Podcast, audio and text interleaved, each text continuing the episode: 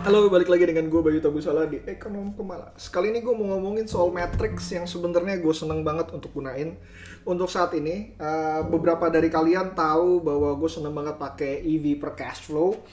Uh, tapi untuk sekarang dan anyway, EV per cash flow itu ternyata dibahas di bukunya Pat Dorsey, tapi dia menggunakan price per cash flow. Gue juga pakai price per cash flow juga atau uh, apa ya? Bukan equity per cash flow sih. Ya benar. Price to uh, price to cash flow lah. Atau market value to cash flow. Gue pakai itu juga uh, tapi ini lebih ke arah matrix umum yang bener-bener gue gunain saat ini karena uh, menurut gue jauh lebih nyaman aja gitu. Bisa merepresentasikan dari sebuah kondisi perusahaan. Dan uh, apa ya sebagai dasar awal itu udah cukup bagus lah untuk ngecek bahwa ini perusahaan itu bagaimana dan uh, apa yang akan terjadi ke depannya. So apparently sebentar gue pindahin dulu biar jelas suaranya. Uh, apparently ada sedikit banyak perubahan. Jadi ada beberapa matrix yang akhirnya gue pergunakan, ada beberapa matrix yang gue pikir gue gak akan menggunakannya juga gitu. Satu uh, eh, gue nggak nyangka gue nggak akan menggunakan price to sales. Pat Dorsey juga menggunakan price to sales, uh, tapi ini udah cukup lama beberapa bulan terakhir gue menggunakan price to sales karena ada beberapa perusahaan yang di US uh, eh, kebanyakan itu perusahaannya bertumbuh akan tetapi nggak bisa dikuantify karena earningnya negatif So dari price to sales ini gue menemukan prim, gue menemukan SRAJ di mana gue dua-duanya tidak masuk. Uh, eh, gue akan membahas itu di podcast yang lain bahwa kalian bisa benar ataupun salah, tapi uh, reasoningnya uh, menurut kalian tepat ataupun salah. Jadi benar dan salah itu tidak tidak akan sama dengan reasoning kalian uh, benar atau salah juga. Reason uh, reason yang benar ataupun reason yang salah. Uh, anyway price to sales gue mempergunakan hal tersebut uh, tadi karena ada beberapa company yang bertumbuh tapi earningnya negatif. So apparently proxy proksimasinya uh, untuk uh, apa perusahaan-perusahaan yang earningnya negatif akhirnya gue memperli uh, gue mengecek juga gross profit margin dan net profit marginnya. Jadi gross profit margin, net profit margin gue memperhatikan itu uh, perusahaan boleh negatif akan tetapi gross profit margin ya kalau bisa bukan kalau bisa sih harus positif.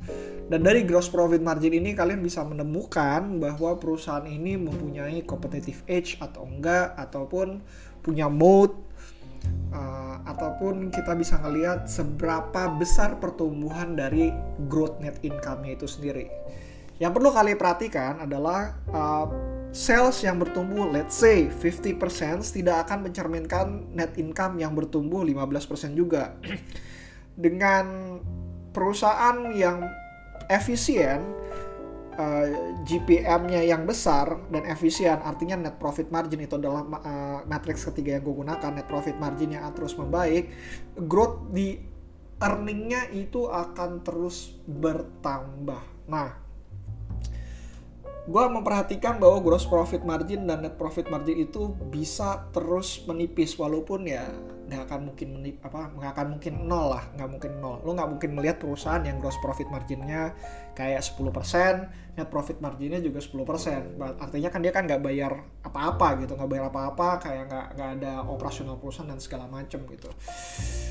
Nah, itu nggak mungkin uh, tapi kalian bisa dapat lah idenya. Nah gross profit margin dan net profit margin itu pun gue bisa ngelihat bahwa apakah perusahaan ini melakukan revaluasi aset ataupun dia mendapatkan uh, profit margin dari hal-hal lain gitu. Biasanya kalau net profit marginnya besar, lebih besar dibanding gross profit margin, artinya dia mendapatkan sumber pendapatan lain-lain yang cukup tinggi dan itu mesti dicek apakah sustain atau enggak. Ya kalau misalkan hanya sekedar apresiasi aset ya lagi lihat lagi gitu. Ada beberapa perusahaan ya yang gua udah perhatiin perusahaan bentuknya teknologi uh, lu bakal bisa ngeliat bahwa penghasilan paling besarnya itu adalah dari revaluasi saham yang dia milikin gitu market value-nya berapa. Tapi dia mau revaluasi kalau sahamnya naik, kalau sahamnya turun mereka nggak mau uh, revaluasi dan itu yang menyebabkan kita bisa kita harus ngecek apakah sampai berapa tahun nih bakalan bisa sustain seperti ini gitu. Uh, kalian boleh masuk di dalamnya, kalian boleh tidak masuk di dalamnya itu adalah keputusan kalian. Uh, atau misalkan ada revaluasi aset uh, tanah dan bangunan gitu tanah dan bangunan dan asetnya uh, naik. Nah itu di Indospring pernah melakukan hal tersebut.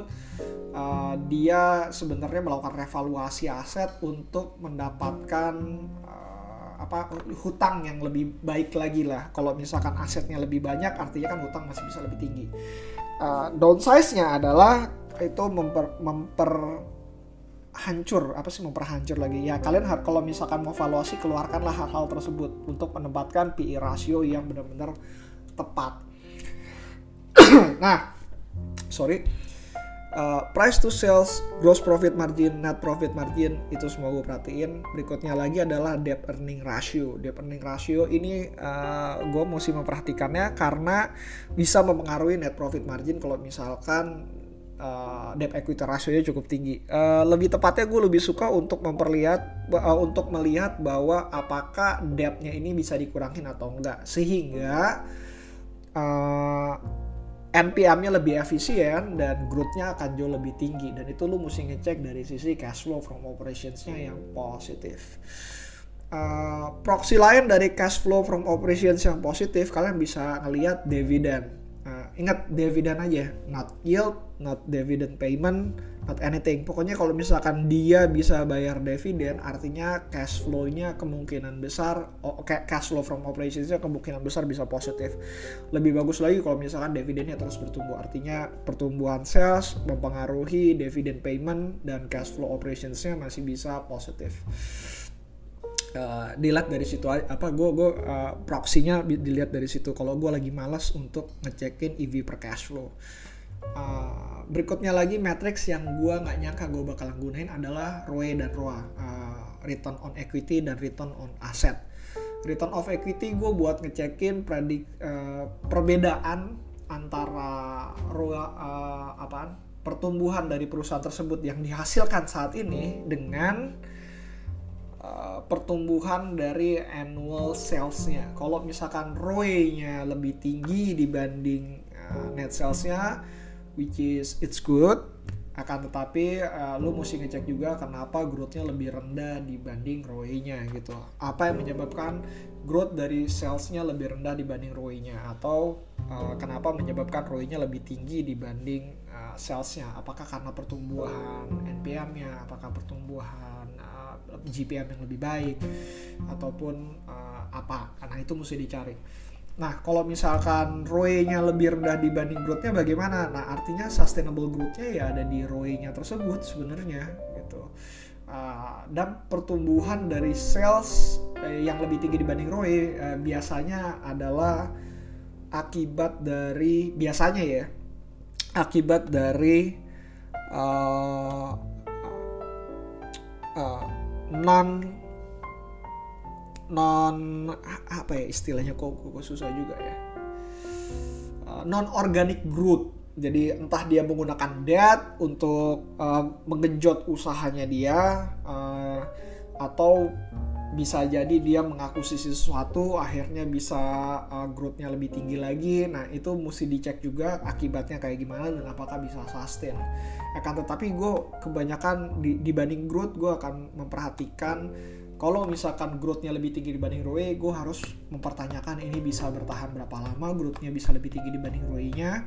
Kalau misalkan uh, gue yakin banget kalau uh, growth-nya lebih tinggi dibanding ROE-nya, dia nggak akan sustain mungkin 2 sampai 3 tahun mendatang, tapi dalam 1 sampai 2 tahun ke depan itu akan menjadi pertumbuhan yang cukup tinggi dan gue berharap uh, asetnya lebih cepat terapresiasi dibanding dari uh, apa uh, growth-nya melemah di ke depannya gitu.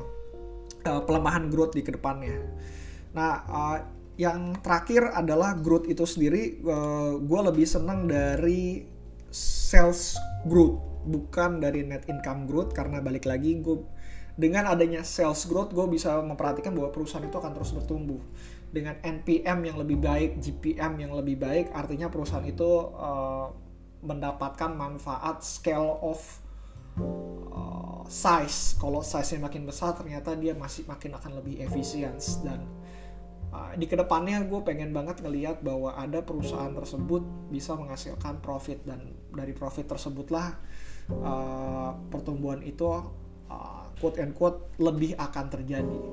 Nah, apparently kalau misalkan salesnya growth, uh, net income-nya apa net profit marginnya lebih baik, growth profit margin lebih baik, net income growth-nya pasti akan lebih tinggi dibanding sales growth-nya. That's why gue lebih memperhatikan dari sales growth-nya dibandingkan memperhatikan dari NPM-nya. Uh, lo bisa ngecek, gue udah nggak pegang asa juga, gue pegang asa uh, cuma sebentar karena ada masalah ego lah masalah ego uh, dan itu pun gue masuk dalam uh, apa quantity yang cukup kecil di second account gue bahwa pertumbuhan dari asa itu cukup tinggi tapi lo bisa ngecekin ROE-nya begitu rendah dan net profit marginnya itu turun. Uh, dan gue ngerasa dengan dengan growth yang cukup tinggi ini dengan ROE yang lebih rendah tadi itu membutuhkan lebih banyak kapital. Uh, bisa dua cara lu bisa inject dari uh, new shares atau kalau misalkan gue ngelihat bahwa growthnya ini dari obligasi konversi yang dimiliki oleh ASA atau yang ketiga lo bisa berhutang dan berhutang itu pasti ada limitnya ada tiga hal tersebut nah uh, kalau misalkan uh, So that's it. Uh, itu adalah valuasi bukan valuasi, matrix yang gue saat ini lebih banyak gue gunain karena alasan tersebut. Dan menurut gue ini bisa mensimplifikasi dari proses berpikir gue. Uh, gue biasanya menggunakan Notions, gue taruh dulu angkanya, baru gue mulai proses berpikir dari angka-angka tersebut. Kalau angkanya masuk akal, uh, sesuai dengan akuntansi yang ada gue baru bakalan digging down ke dalamnya kalau angkanya nggak masuk akal pun gue mau digging down juga karena gue butuh melihat apa sih sebenarnya yang terjadi dari angka-angka tersebut dan kenapa hal tersebut terjadi oh that, apa that's it. Kalau misalnya ada pertanyaan bisa ke email gue bayutabusala@gmail.com atau ke Instagram gue di bayutabusala at bayutabusala. Uh, let me know kalau misalnya ada yang pengen kalian tanyain atau kalian pengen berdiskusi atau kalian pengen uh, share juga bagaimana cara kalian evaluasi. Uh, if it's good things uh, gue bakalan masukin ke dalam uh, teknik evaluasi gue sendiri. See you again next time. Bye you